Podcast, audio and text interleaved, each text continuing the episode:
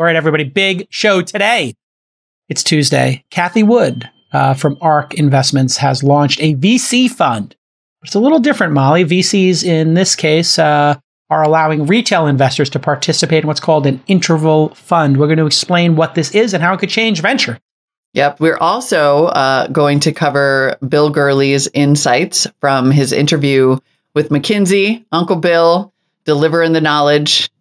I'm just going to warn you now. Today, there's some chaos in today's show. Just, just be prepared for some impressions. It's the gospel according to Bill Gurley, and uh, we'll we'll go through the gospel according to Gurley in detail. Lots of really great nuggets inside this interview, and then finally, uh, we're going to talk about banned books because the girls who code book got banned by a bunch of wackos.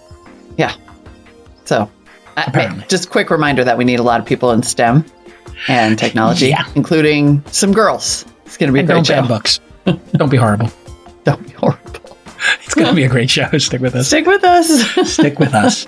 This Week in Startups is brought to you by Embroker's Startup Insurance Program helps startups secure the most important types of insurance at a lower cost and with less hassle. Save up to 20% off of traditional insurance today at embroker.com slash twist.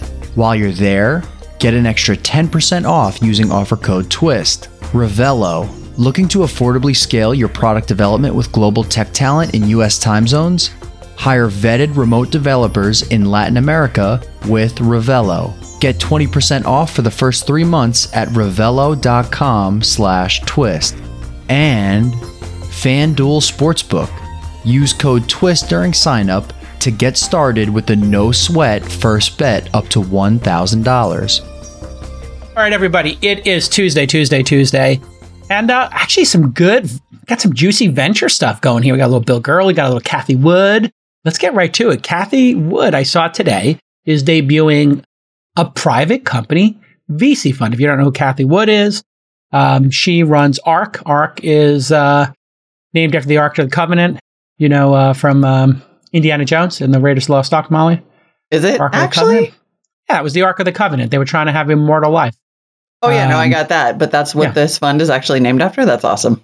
I believe that's uh, what what you know. It's the most sacred relic, relic, right? Um, yeah, yeah. And uh, basically, they put in the ark the stone tablets. The Ten Commandments are in the ark. So that was mm-hmm. like the whole pursuit was the Nazis were pursuing the Ark of the Covenant in Raiders of the Lost Ark. Oh yeah, she really did. She is a devout Christian via Wikipedia. Yeah. Look at this. If I had yes. just looked at our show notes, I would know that you were not making this up completely.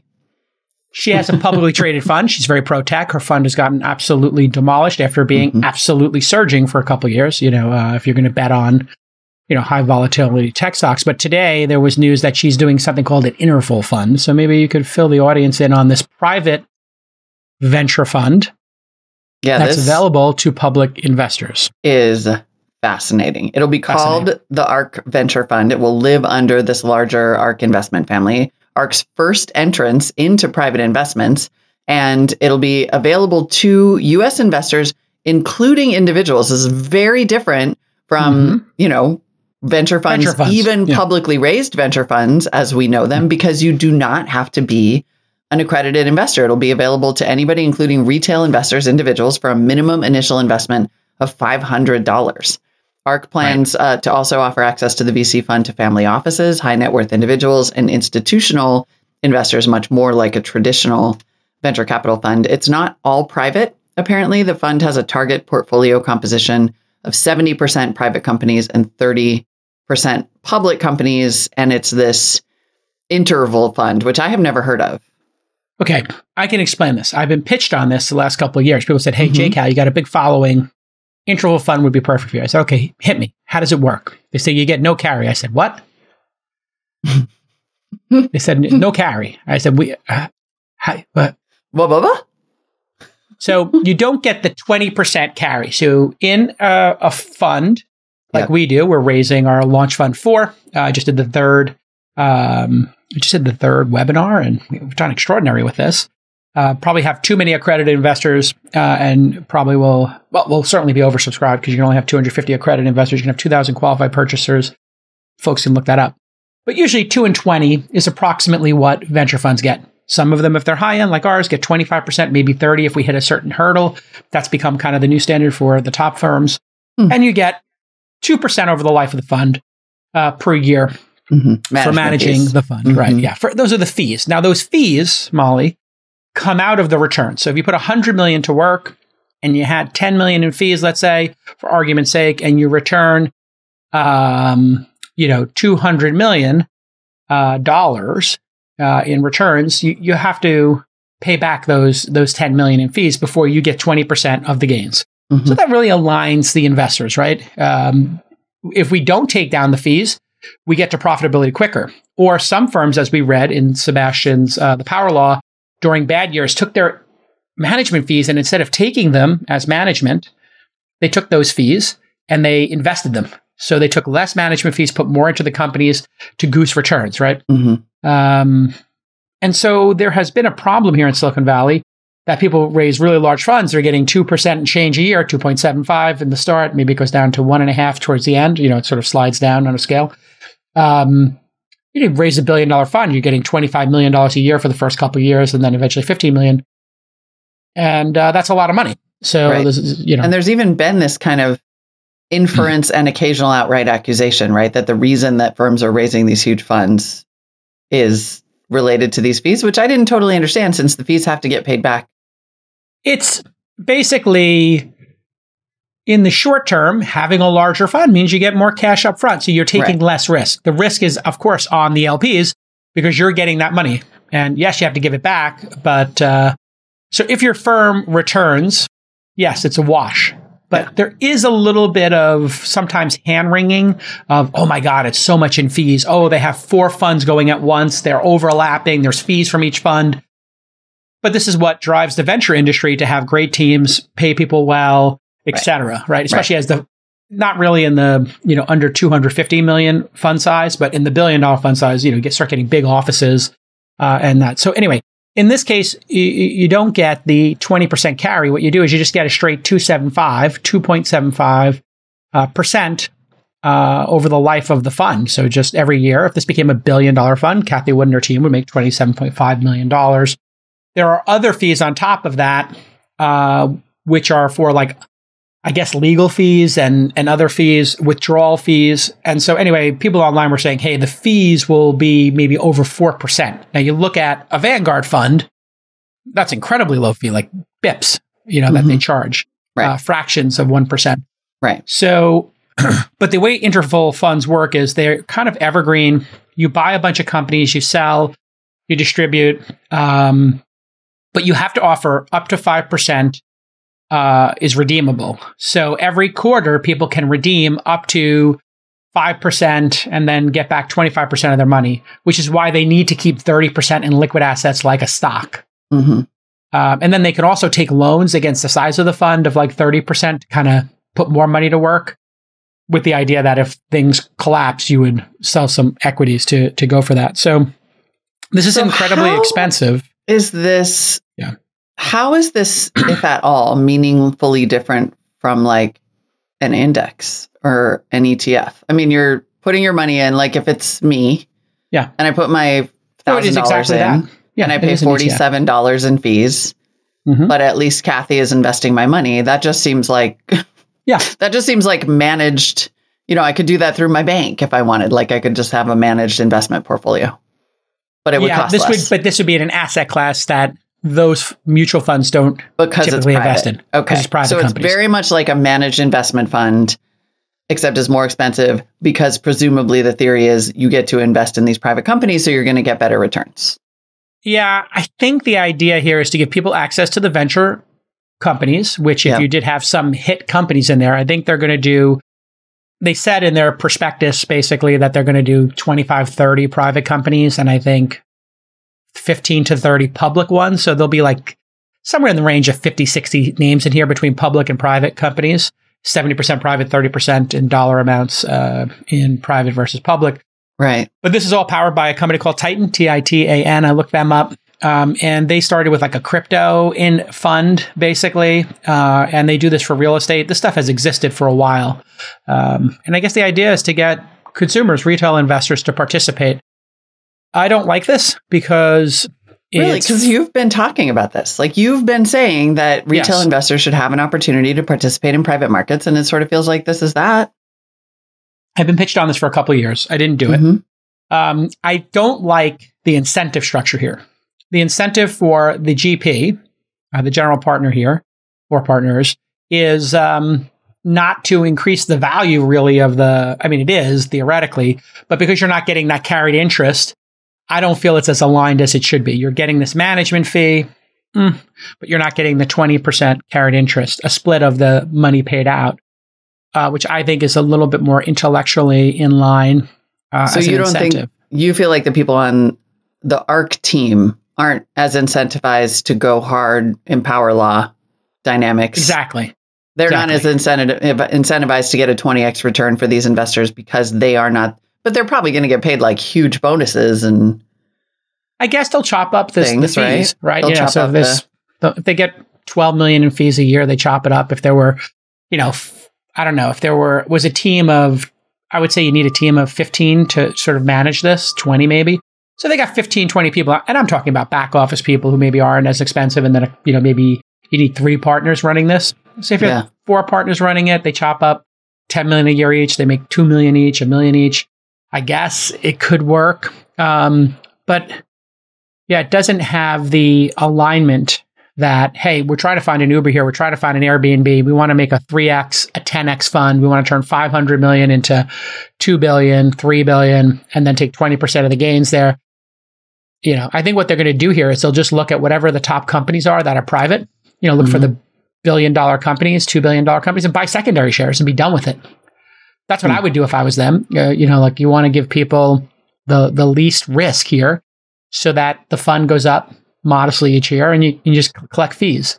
So what would you do? You would look for like the Figmas of the world that we mm-hmm. just saw get sold, or you would look for whatever other private companies were hanging around the rim, so to speak. Uh, you know, in basketball, just people who are close to an exit. You just buy those shares. Maybe you double it. Maybe you go up fifty percent. Maybe you triple your money and you just yeah. it seems like not the right format. Now i would love love love love if i could create an entity with a hundred million dollars in it that a hundred thousand people could put a thousand dollars in each and let anybody in the audience participate in venture. That would be very cool i think. But that doesn't exist yet. And this is not that yet. Okay. Interesting.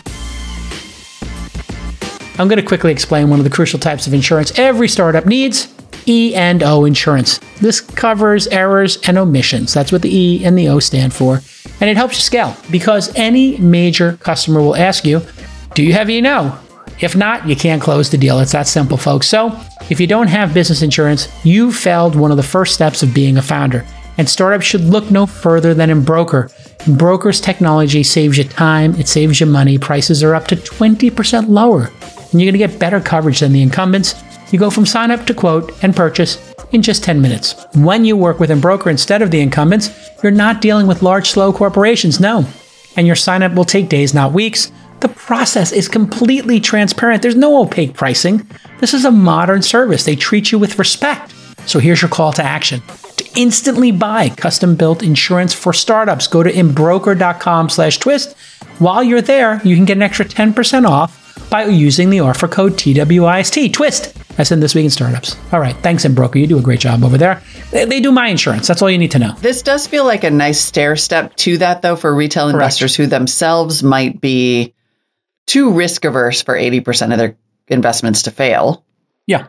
But interested in returns that are better potentially than public market returns, although public market returns have A, been insanely awesome over the last decade and no returns are going to be good for maybe the next decade. So like I don't know how this is going to be is this sort of like launching into a storm on purpose and saying listen, pri- you know, public equities are going to really be terrible for a while here because mm. we're in a recession, so this might I, I, I just wonder if that's part of the pitch around the timing of happened, this launch. I, I think the this was probably underway for a year or two yeah. Uh, Titan's been around for a little while. I'm sure Titan was trying to get somebody high profile uh, mm-hmm. to do mm-hmm. something like this to get people onto the platform. So they're kind of like a Robinhood. It, it, the app actually looks a little Robin Hood esque if you look at it. And um, they're trying to get people on there who maybe have credibility. So they have a crypto fund on there, maybe they have real estate already. So you'll be able to, as a retail investor, instead of buying shares in Uber or Airbnb and Google, you would be able to say, oh, I'll put $1,000 into real estate, $1,000 into venture, $1,000 into crypto, and mm-hmm. I'll let these fund managers do their thing. So, you know, I like the democratization. I think this probably started two years ago. I bet you they were talking to Cathie a year or two ago before the market collapsed. And so this was, you know, all set to go out. And um, Cathie right. does know probably the companies that are going to go public because she's in the tech space. She probably is pretty good at evaluating them since she knows technology already. And so it's a great brand extension for her. Um, it might make a little bit of money for her. Um, and uh, it's very interesting. Now's the time to invest in the, paradoxically, now's the time to invest in the public markets and the private markets because everything's yeah, exactly. at a low. Right. And this, so this is weirdly, I guess the the converse of what I was saying, which is like it's a nice stair step into a riskier investment without it being incredibly high risk, is that it's not high risk enough. Hmm. I guess. Yeah, I don't know. I, I am It depends like on what the, she invests in. What if she does Series A? Very interesting. Yeah. What if she does I mean, Series A's? Right? Like yeah, like so. There's five hundred million here, and they said thirty percent to public, so there's three fifty. Yep. Said they're going to put it in thirty companies. So what if they just do, you know, a series, they do, you know, $7 million into 30 series A's, that's 210. And then they hold mm-hmm. back 140 million, um, you know, for the top five of those. And they put another, whatever it is, you know, 10, 20 million into each of those.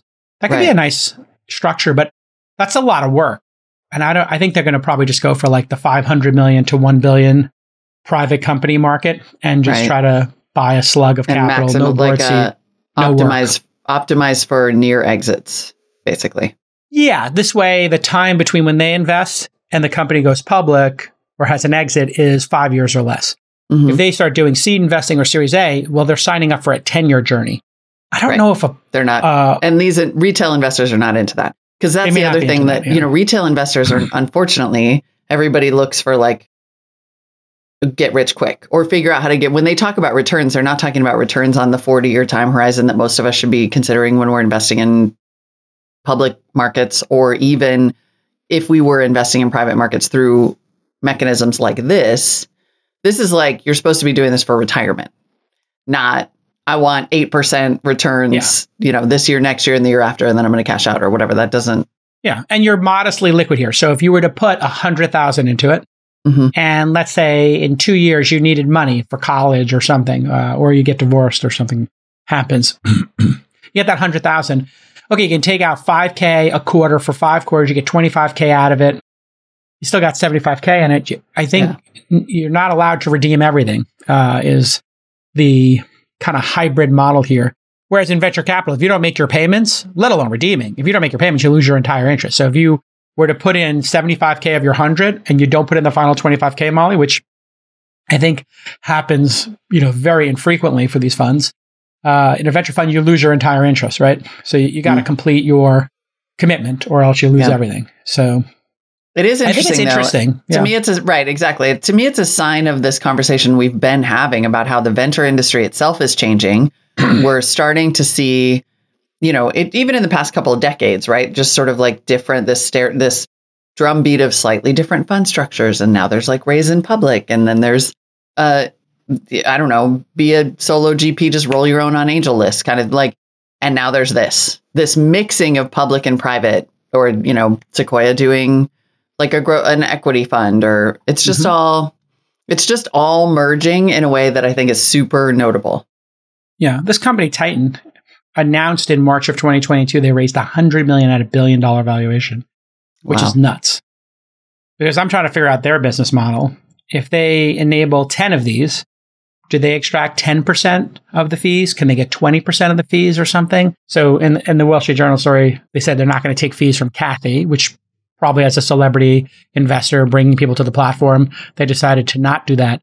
But mm-hmm. even if they did charge fees, like what could they charge? 20%? So if they charge 20% of what Cathie Woods makes, or maybe she would pay 500K a year for this platform or a million. I'm not sure what they would be able to charge. Maybe they charge her 5% or one, maybe 1% of the capital raised, which would be 5 million. Yeah. Um, I don't know how Titan becomes a big business. Certainly not a billion dollar company. My guess is if they announced in March of 2022 this billion dollar valuation, they raised 100 million, 10% for 100 million. I bet you that Mhm. was closed in 20, 2021 when the market was really Mm, hot. Because right. I don't know what I don't know their business In the model. winter, yeah. Yeah. They say they have the 750 They're getting the carry. Like no No, there's no carry. I mean, according to No, the Wall Street Journal, they're Titan getting the yeah. quote carry. They, yeah. they they says they have 55,000 clients and more than 750 million under assets under management on the platform. So, could they make I don't know, 10 basis points of that? 750, 20 basis points, 1.5 million? Maybe. I don't know what they could charge for being on the platform. Or maybe they're going to do their own funds on the platform and have like their own white label, you know, their hmm their house brand, their Amazon Basics brand on their own platform. So they have Cathie Wood. They do it for free for her to get her brand, get her on CNBC talking about it. Right. And then those people will, that's customer acquisition cost. If Cathie gets 100,000 people to do this, they pay zero dollars for those folks. So hmm Interesting. Money money moving is getting weird. I, I, I wish there was something simpler here. If the I know. SEC I mean, I like test, right. I want to see where I like where this is going.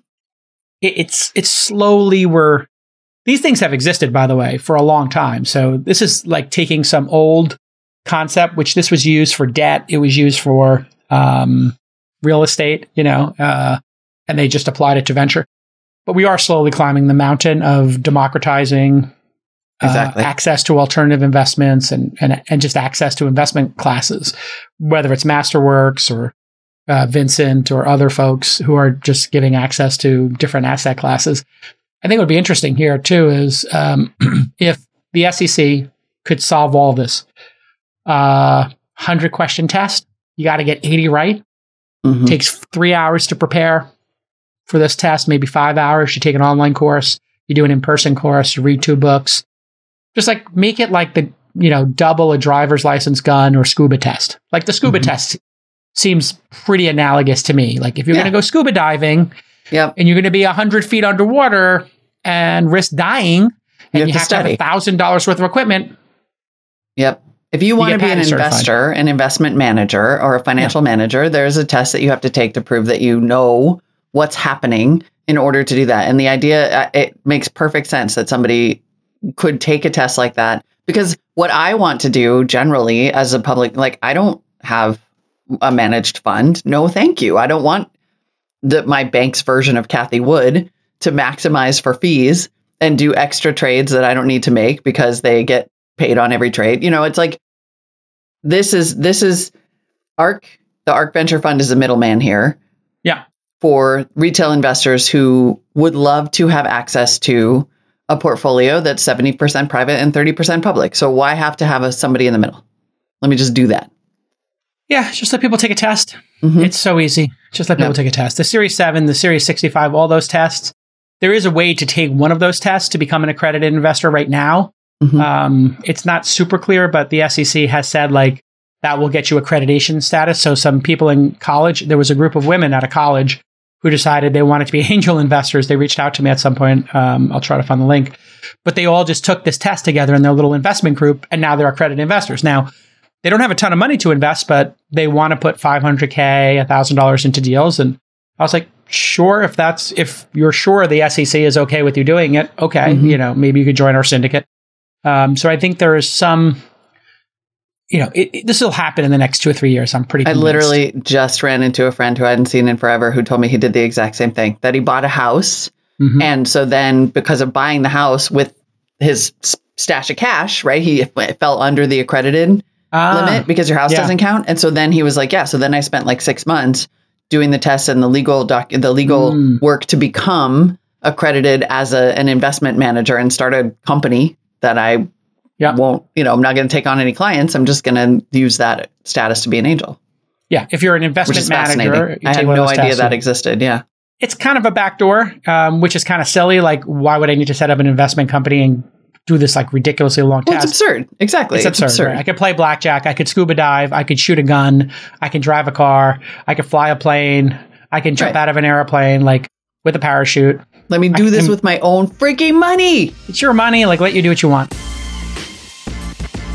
One fact that you need to know about startups finding engineers is super time consuming and super expensive. It's the biggest pain in the neck in startups. I would say raising money is easier than finding great developers. Well, if you're looking for qualified international developers without the crazy time differences, or if you just want to scale without sacrificing on quality, well, Revelo is the answer. Revelo is a talent platform that matches you and your startup with vetted full time remote developers in Latin America.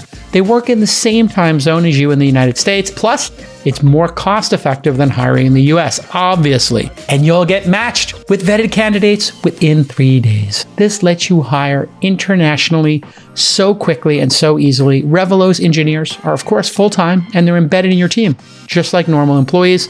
They're proficient in all the things that you probably have in your stack, whether it's AWS, Rust, Ruby, React, Python, Node.js, and more. Revelo's customers wait for it. GitHub, Foursquare, Carta, Indiegogo, Kickstarter. I mean, this is a who's who of successful companies. So go to revelo.com slash twist and mention twist to get 20% off your first three months. Plus, they offer a 100% risk free 14 day trial period. If you're not satisfied, you pay nothing. So head to R-E-V-E-L-O.com slash twist and mention twist to get that 20% off. All right. Speaking of money, Bill Gurley uh, was interviewed by McKinsey. And uh, this interview is trending on the Twitter. So I thought maybe pull out some of the gospel according to Bill Gurley and discuss it would be interesting for the audience. Yeah, it's fascinating. He talked uh, about, and this was actually in interestingly enough, also in the Power Law and Sebastian Mallaby's book, talking about Benchmark uh, feeling the pressure to become a bigger fund mm-hmm. over the years. So one of the things he talked about is why Benchmark has stayed early stage and not become a multi-stage fund like so many others, A16Z, Sequoia. He said, uh, quote, our firm has a very unique f- focus. Around 85 to 90% of our funds are deployed on first money and early stage investments. And our approach has become even more unique because so many of our competitors have gone multi stage. And once you start doing late stage things, he says, the current environment has a drastic impact. But if you're doing early stage, like us, yes. these kinds of swings, he said, don't really put you off the next incremental investment, which that on its own, by the way, was fascinating. Yeah, it's a great, great insight. Imagine you're working at a firm mm-hmm. and you've got a $150 million firm. That's a $150 million fund. That's our target for launch four. Um, you know, be happy with 50. If we go to 150, great. Anything in between those two numbers to, would be great success for me. Um, so now you introduce a growth fund. Now you got a mm-hmm. $600 million growth fund sitting here. And you're going to make, I don't know, five bets of $100 million in change each from that fund.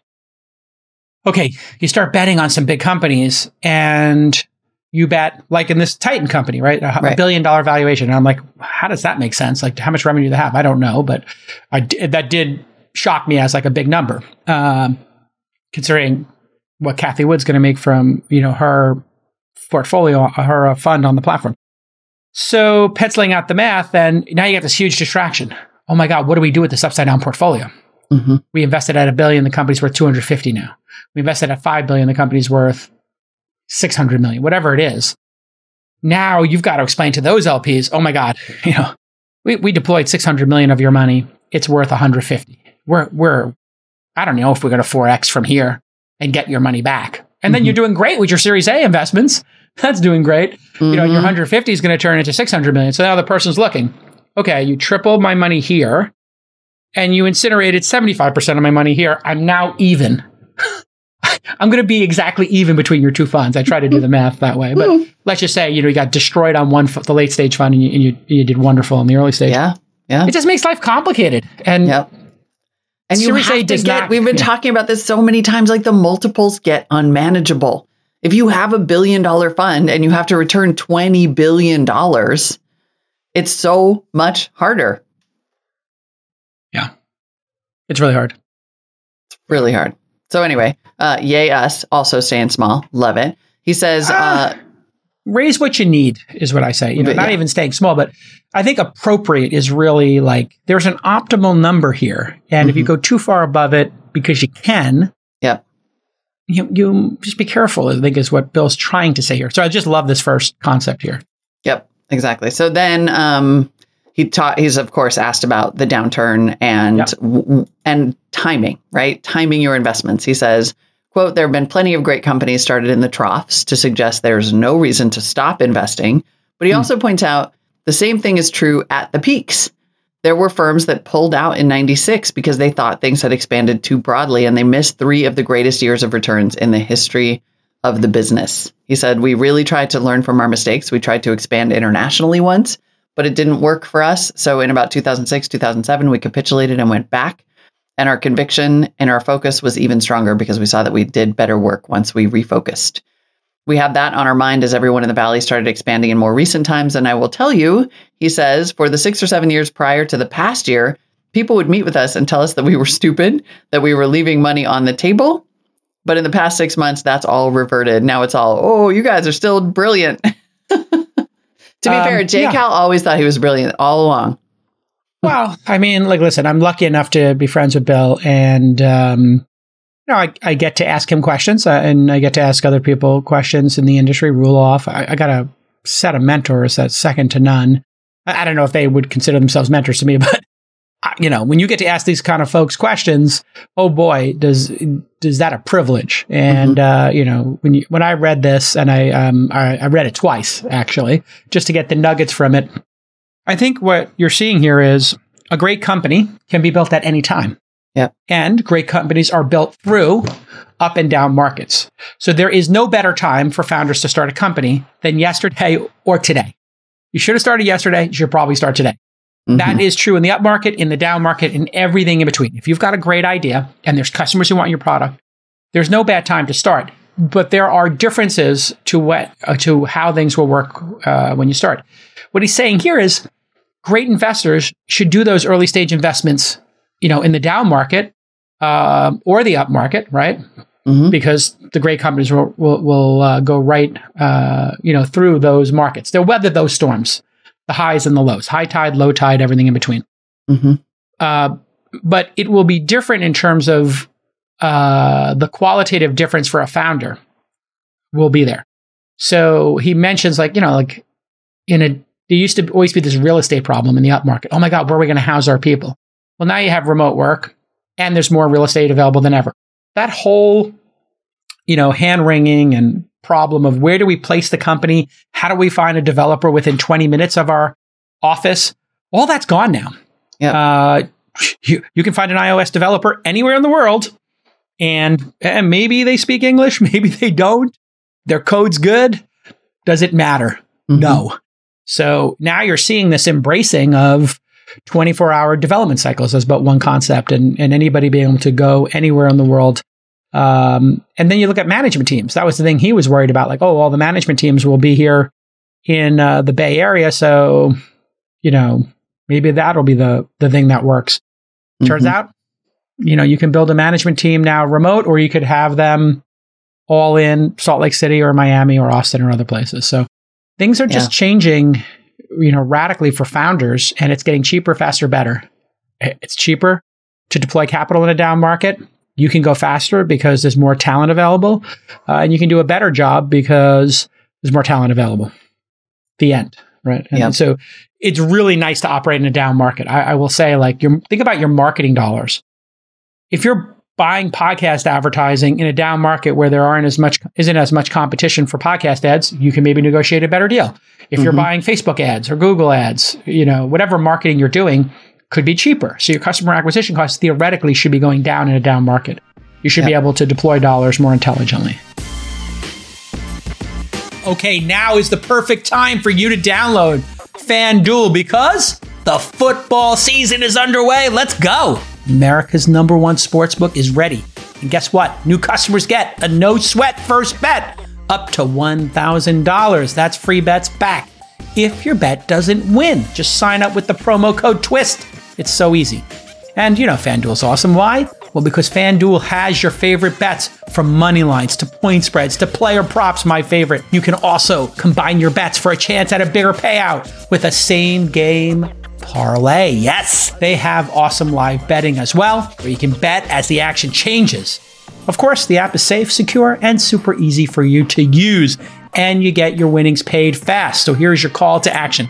To sign up, just use that promo code TWIST for your no sweat first bet up to $1,000. Make every moment mean more this season with FanDuel, the official sportsbook partner of the NFL. That's right, they're the official partner. One other thing he notes um, is that when they ask him about, you know, sort of this downturn and how painful it might be. And one thing that he notes that I think is really specifically valuable is that he says this run lasted a long enough time that it may have erased some memories or encompasses like a generation of investors who have not known a downturn, those yes. sweet summer children. And he says, uh, and I quote, the collective venture community needs to get its head around the new reality as fast as possible. Yeah. And the more people see what's really going on, the quicker that'll happen. He says in 09, the response to the downturn was pretty swift, but you had the benefit that 01 was only seven or eight years in the rearview mirror. There's some institutional memory around the valley, he says, but it's been a very long time since 2009. Um, yeah. Which I it just is. thought was such a good point because honestly, like, I I tweeted this the other day. I was like, look, I don't have any reason to think this, except that I was there in 2000 mm-hmm. when you just felt it turn. And I was there in 2008 and I remembered this dinner that some friends and I went to where we all sat around the table and we're like, yeah, this is going to be pretty bad. Just, there's a feeling. And that feeling is right now. Like this downturn, we've been waiting for it to start. We've been in the anticipation phase. The tide has gone out on the tsunami, but now huh. it's here. Yeah. Um, it's here. You have to adjust. And if mm-hmm. you don't adjust, you can die. So mm-hmm. this goes for investors and this goes for founders as well. I, I did a tweet just the other day just saying, like, listen, take this seriously because there are some companies and founders maybe who are straggling and hoping we're going to bounce back to the way it was. Yeah. And we're not going to. And if we do, it's a 10 year journey to get to that level of insanity if we ever get there again. Yep. Like the, dot, the, the distance between the dot com mania of 2000 and the 2021 mania was 20 years. Literally so let's just years. pause for a 2nd mm-hmm. It took 20 years to rebound. Do you have 240 months of runway to wait and 20 years of your life to wait for this to yeah. rebound? It, yeah. This is not coming back. I'll be retired when this comes back, maybe. Who knows? Mm-hmm. We don't know how fast these things come back to. There is no more time to pretend that it's coming back. You just it's have to accept the reality. And the reality crazy, is yeah. Yeah. And it's bad. It's going to be very hard. The reality is bad. Here's another bananas quote from this interview. He talks about people, these companies raising insane amounts of money, right? He goes, some have raised 500 billion, 3 billion. There was no precedent for sums like that. And some of that money, says Bill Gurley, might be dead money. Wait, you want to funds? start a podcast today, by the way, about the recession, call it Dead Money. That's an incredible dead name money, for a podcast. Yeah. So wait, wait. He's saying people raise venture funds raise that or companies? He's saying companies raise that. There's been a huge volume of capital and the scale Not of the companies billion, is radically 500 million. This must be a, typo in this story. Yeah, exactly. Oh, Some okay. have raised 500 million, 3 billion. But so he's saying that these companies have huge amounts of revenue, but some with massive losses, and companies that may maybe have raised three billion dollars. You always mm-hmm. wonder if he's secretly talking about Uber. in this case, I don't think he is, but he's like, some of that might be dead mo- money for VCs, I assume. He means for those investors. Yeah, I mean, if you put that amount of money into a startup that doesn't truly have product market fit and is not growing, you mm-hmm. put so much money into that company. That company should really buy back the shares from investors and then have a smaller amount of money um, to go forward. So, yeah. and I don't know how you even begin to have that discussion. Um, I do think like there have been some companies buying back shares. I think I may have read that TikTok, in fact, was buying back some shares from early investors to lock in a win for them because mm. uh, they had so much money in their coffers. So if you have a ton of money in your coffers and the company's valuation has come down, just like public companies will buy some shares back, it's not a bad concept is to set up um, uh, a facility to maybe buy back some shares uh, from your early investors and, and reduce the number of shares in the company, maybe. But this is definitely um, going to get weird because if you have that much money in the bank account, it leads to weird behavior like I won't do the layoffs. Now, this article, I think, I think this interview was done on August second because he does mention in the first um, question, "Oh my God, Robinhood just did a RIF, uh, reducing mm-hmm. workforce." Mm-hmm. Um, and so they laid off 23%, and he asks him about this. So I think that this article is six weeks old. Mm-hmm. Which means, um, right. you know, things so that was before gotten, last Friday when it really started. Well, we, we had a double bottoming out process, right? So the, the market bottomed in June. I did a bunch of J trading over the summer. And remember, I said I think it's going to bottom out again, maybe another two times, and it'll be like Friday. this sort of and that just was last Friday. So I'm actually thinking of buying equities again uh, and starting the J trading train up again now. Mm-hmm. Yeah, you know that we're. I mean, we're, we're going to sink for a process. little while longer. It's just that the this cycle we're going to report in ten years that the cycle started Friday. It's possible that you could, yeah, maybe sideways. I mean, I mean as as we've been yeah. talking, it's been dropping more and more and more. So like we've still got a like a freak out, and we're still way above. I think 2021 levels. Like we still have more to fall.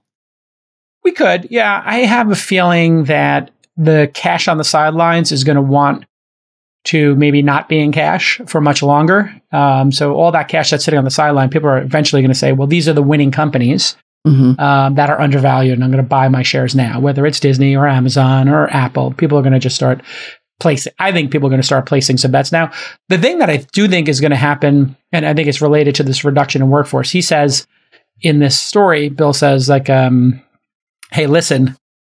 Uh, the thing I hate about these reduction in workforces is doing multiple ones because if you do 5 mm-hmm. to ten percent, I don't know if you have that quote there, uh, but this is a very important one that's worth yeah, reading. This was amazing. He was like, "I hate that." Let's see. Let me find it. He goes, "I hate the uh, five to ten percent layoffs. You don't get any material impact to lowering your expenses, yet you get all the cultural negatives of hmm. having mm. done a layoff.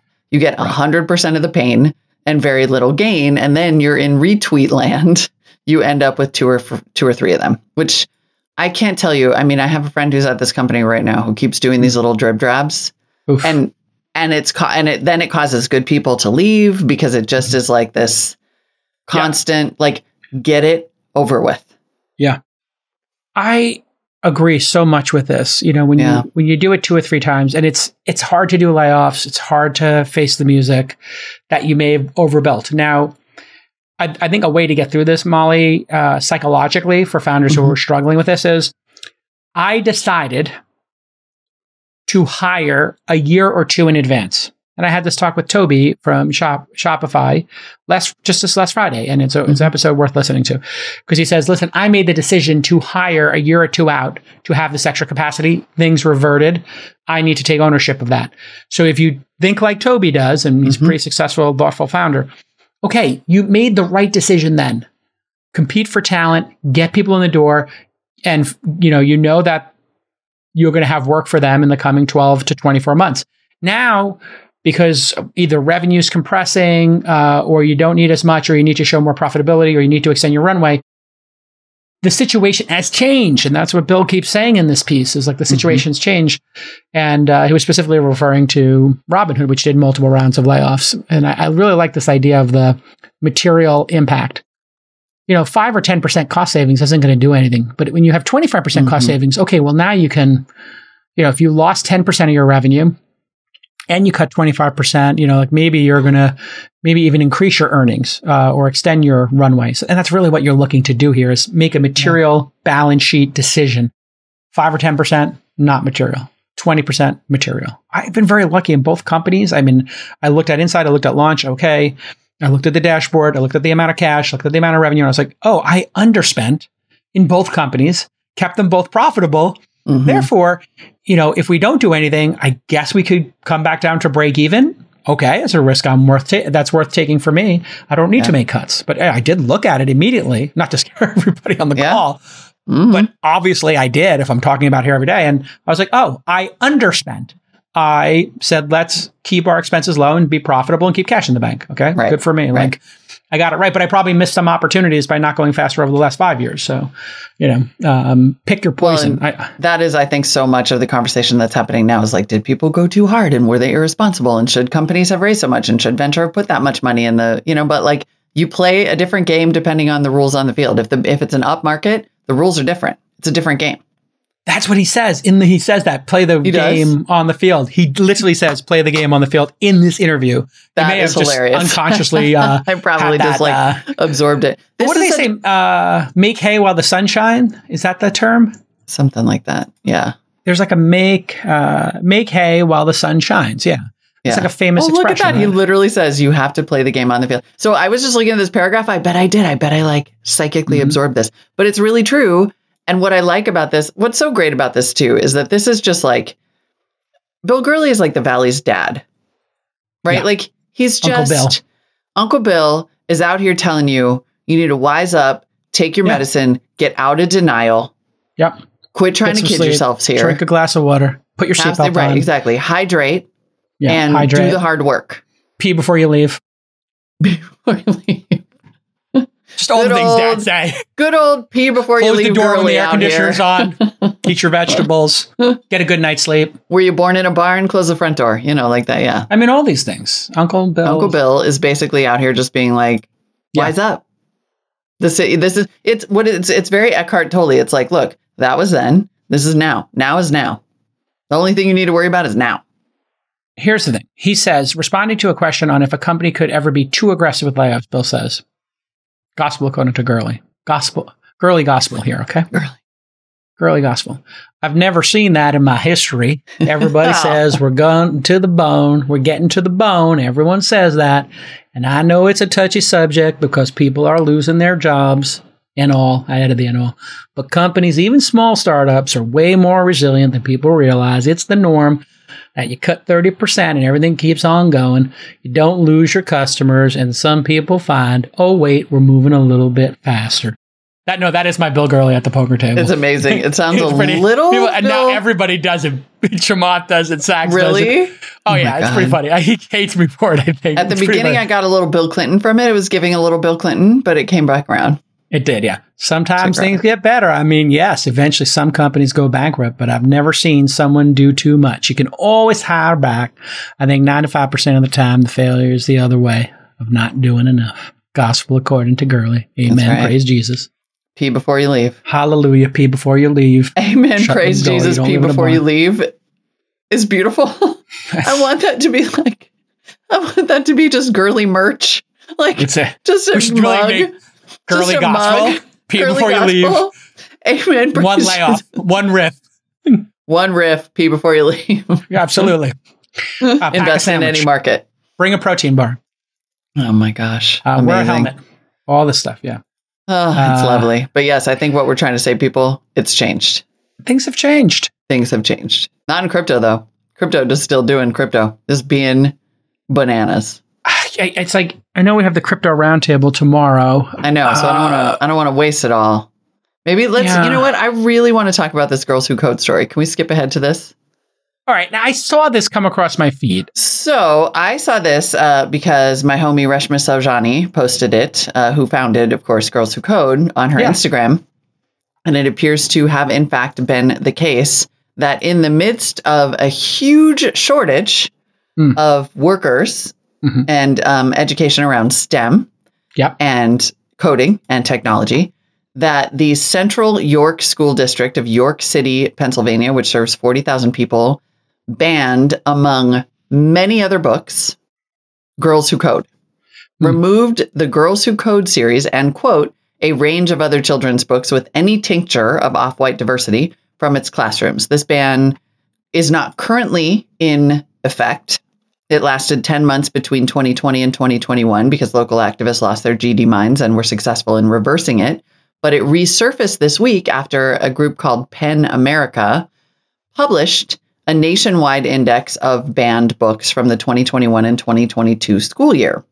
And this included, once again, Girls Who Code, a book What? series in which the protagonists are uh, Black, Latina, Asians, and Muslim, and I believe also white girls. They uh, these activists convinced this school board, this conservative group, convinced the school board to ban about 300 books that they thought were problematic, like Malala, My Story of Standing Up for Girls' Rights, a book Hmm. about Pele, the soccer player that's in Spanish, Yeah. a book called Who Are Venus and Serena Williams, and then I would like to reiterate Girls Who Who Code. Wait. I am Rosa Parks also on this list. Yep. Yep. Yeah. I don't think you need to ban that. Who are Venus and Serena Williams? Yeah. I don't need you need to ban that. Yeah. Um, I think like if we're right. at So the ahead, point where we Yeah. have a truly catastrophic la- I mean, listen, setting aside everything that has to do with oh, we banned a bunch of books because they have brown people in them. Yeah. Right. Which is 100% indefensible. The point at This which is- you're saying not only do we want people not to be brown or black, but we don't want girls to have careers in technology is just like, right. I'm sorry, tell me again what your goal is here because you're just, at that point, you're just kind of hurting America. We need This is uh, girls in STEM. notable. This is notable because this is so obscure and insane. Mhm. Like, there are these last pockets of insanity like this that exist in the world, and oh, they're growing though. Is the no. They're, I don't Oh, think yes, they are. Come on, book No. bans. No, No, book I think bans what are it is way is on the on the way back. Book All right, well, bans are a maybe, maybe right I now. think for okay, so I think there's this the ones that involve gender and sexuality. I would agree with because there is a reasonable debate to be had of when do you introduce sex education or gender in schools, right? Like I think you could have like I don't know what the age is. I was listening to Sam Harris and some other people talk about this. I don't actually. I have, probably should study this. Like since I have kids, like at what age do you introduce gender? At what age do you introduce sexuality? I don't actually know because when I was in school, what when did you get sex ed? Sixth grade, seventh grade, eighth grade? I think it was seventh grade for us. Do you even remember? I don't know. I- So- I mean, honestly, I don't really know. I we be, yeah, or I don't know. Early in my household, probably later in school. Right. And then who should be Book- responsible for introducing it? The Book parents. banning efforts are on a record high trajectory for 2022. For, for which type of books? Because this, I think, this one for people of color makes no sense. That's just dumb and insane. But I do think there's like a reasonable discussion to be had around gender and sex of when those happen. Oh, this is Fox, yeah. Um, uh, Yeah, that's what That's I'm it. saying. Well, who Fox knows News, what they're the- reporting. Well, no, I they're wonder- talking about how it's uh, mostly some of the most targeted books include Maia Kobabe's graphic memoir about sexual identity, gender queer, Okay. and Jonathan Evison's Lawn Boy are coming in. This is just an actual news story from Fox. They once in a while still do this. Like a regular. And th- sometimes they actually will do like a Reuters. So this could be like a, a, a newswire story too. Yeah, the Um, website. so who knows? Like when you're looking at these it. websites, just to find, just for media literacy, folks, there's a thing called Reuters and AP. Those are like news feeds where journalists who are, you know, center will write a story, and then both New York Times, Wall Street Journal, Fox, anybody, MSNBC case- could rerun them, but they can change the headline. So they'll frame the headline differently than the story. So just for your awareness, look for if it's a Reuters or AP byline. in this case, they are their sourcing is from the American Library Association, which put out a So, oh, report. oh, so this saying is like a Yeah, byline this is- article this is by somebody. about a report that came out. This is news reporting about a report that came out. I know Got this is this is what Fox has But, done but to itself. I think I nailed it. This is really about gender. This is like the hot button issue I for don't. parents. It is not really about gender. Like it Did is you just say the first gender. two books were gender? Yeah. Okay, it is about gender. It is also about race. It is also just dangerous Okay. and bizarre. Okay, yeah, but I mean, And also, separate like, the two. I don't want to. I mean, this is not the show for us to have the conversation about when people should be taught about gender. Like, come on. Well, I'm I'm just bringing up this insanity of the girls who code is truly insane. Like, and then I think this other one of book banning with gender or sexuality, there is definitely a reasonable discussion at what age to do that, and if do parents get to decide, or you know, wh- and and and just disclosing that to parents. I think this is like another one of those issues where people should just talk about it in normal terms. Like what age? I don't know the answer. I'm not like a psychologist. Why are you? Why am I what? Go ahead, let it out, Molly. No, it's okay.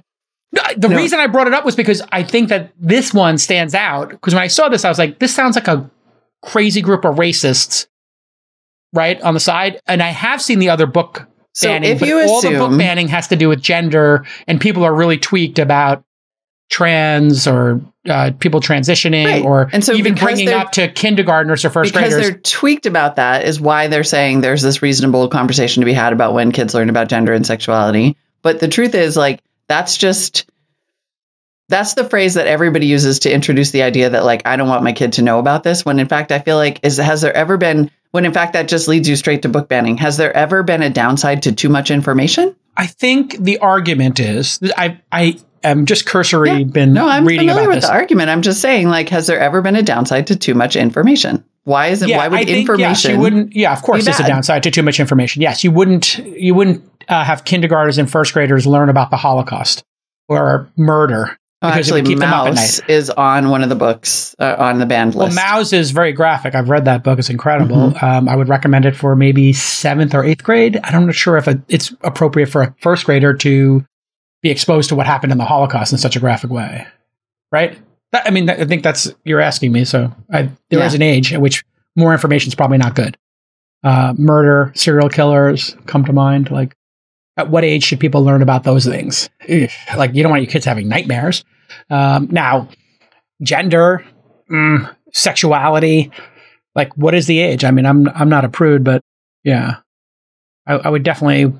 And then the, there's the outright asking people what gender they are. That seems to be a trigger for a lot of parents. Like asking a kindergartner or first grader to identify is, I think, what is making people uncomfortable. That's what I've read. Mm-hmm. What do you? I think? think that's a separate conversation from banning books. I just always hear that particular question come up in the context of like, this is why it's fine to ban books, and yeah, there's a difference between banning books and when to introduce them. Sure. And librarians, yeah. for example, have been yeah. great at having that conversation for hundreds yeah. of years. Right? Like we're pretending that there's this some sort of like material being placed in front of children that's not developmentally appropriate. Like libraries have age groups. There's, you know, teachers are trained in developmental appropriateness. Like, I just think every time that conversation starts, it's not in good. It's like that particular question has been used not by you necessarily, yeah. but not in good faith. Yeah. I mean, when to introduce books or when to introduce topics and banning books are two different things. So, right. yeah, it's two, it's two different things. I mean, and also, the librarian in Berkeley or Oakland or San Francisco might have, and the community there might have a different view uh, than the one in Texas or Florida right. of what what is a what is an appropriate age, right? And so, yeah, I kind of default to like having an open dialogue about this and, and have parents have a say in it. But I do think like then you could have these edge cases where the parents have a say. And they're like, yeah, my say is no black people and no books about black people. I mean, exactly. This crazy like, this group is why, wants. Like everybody's yeah. like, parents should decide what happens in schools. Like you have a school board. We have a representative democracy. Yeah. You have an elected school board of officials who have studied things like uh, child development, behavioral, hopefully, you know, psychology. Like, hopefully. Well, yeah, hopefully that was the no, that no, is, has been the, the theory. Thing, some of these school but boards then now instead hijacked. they get stacked with people who want to like ban books. Or 100%. either way, they get stacked either way. Yeah. But again, even this idea of like parents should have a say. Yeah, they have a say. That's why we have school yeah. boards and principals and teachers and experts. And you're supposed to be yeah. able to, in a functioning society, outsource those decisions to people who know about them because, in mm. fact, you do not and may be a racist. Uh, and then in San Francisco, we had a bunch of lunatics running the school system, and they all got repealed by the well, parents. exactly because that's so, how the system is supposed to work. The parents yeah. were like, "Whoop, that got out of hand." Yeah, they're like, "Yeah, um, maybe you could educate our kids instead of renaming the schools. we focus, please." Uh, we had this yeah. big recall here, right, in San Francisco, yeah. where they just. Anyway, listen, we're not going to solve this here on this week in startups, but you don't need to really ban books about. You don't need to ban the car. I think we could say you don't need to ban any books. The Malala I mean, book. I don't know about well, any. Maybe. I, I don't mean, know. Books about right, explosives. Like, I think you can make editorial decisions as a library, but like this, I mean.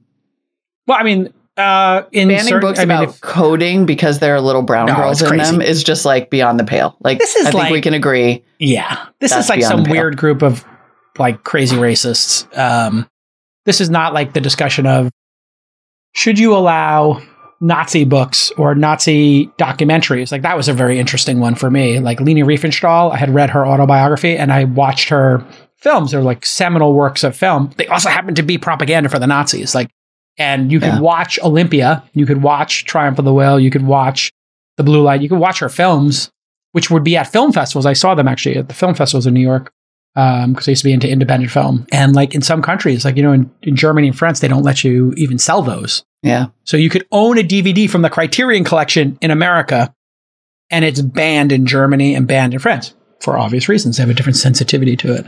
Yep. Actually, this happened yep. to, I think, do you remember when Yahoo Auctions got in trouble because somebody started selling Nazi memorabilia in France. Oh yeah, I do remember so, like, that. You can yes, and they took it down, and that was like proto radical free speech freak out. It's weird how well, much overlap there is between. Anyway, well, I mean, you think about it, like you might have a different sensitivity in Europe to the selling of Nazi memorabilia because you might actually still have Nazis. And different laws, right? Yeah, you have different laws because there's still Nazis there, and there's still like laws. a Nazi contingent you know, and, And there might be Nazi but- bloodlines. All right. So anyway, we're, we got to Nazis today. Welcome Anyway, to Godwin's Law. we exactly. made it, And everybody. it happened. And scene. and time to end the show. Time to end the show. We got to Nazis. Tomorrow we'll do crypto. Yeah. I don't Unrelated.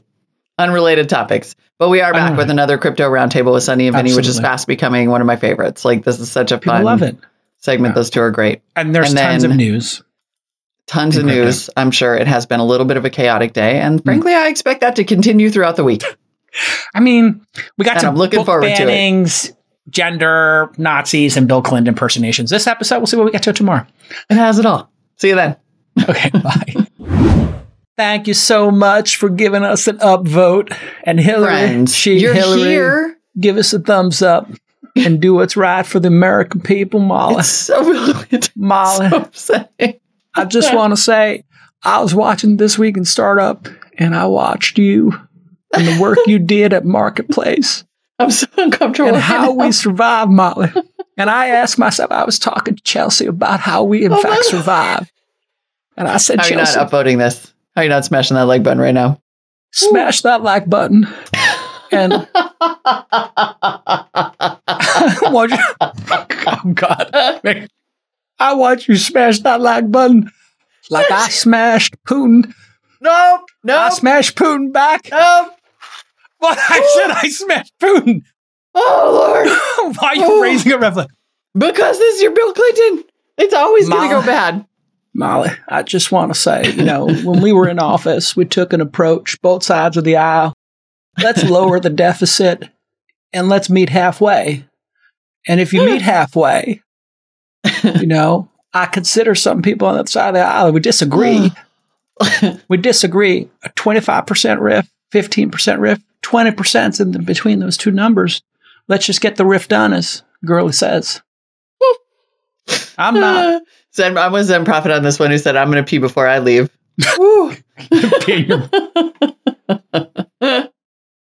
Thank you, everyone. I hope that worked. I hope we got some upvotes out of that. Hope you smashed that like 20 button. votes out of it. My Clinton. Boom.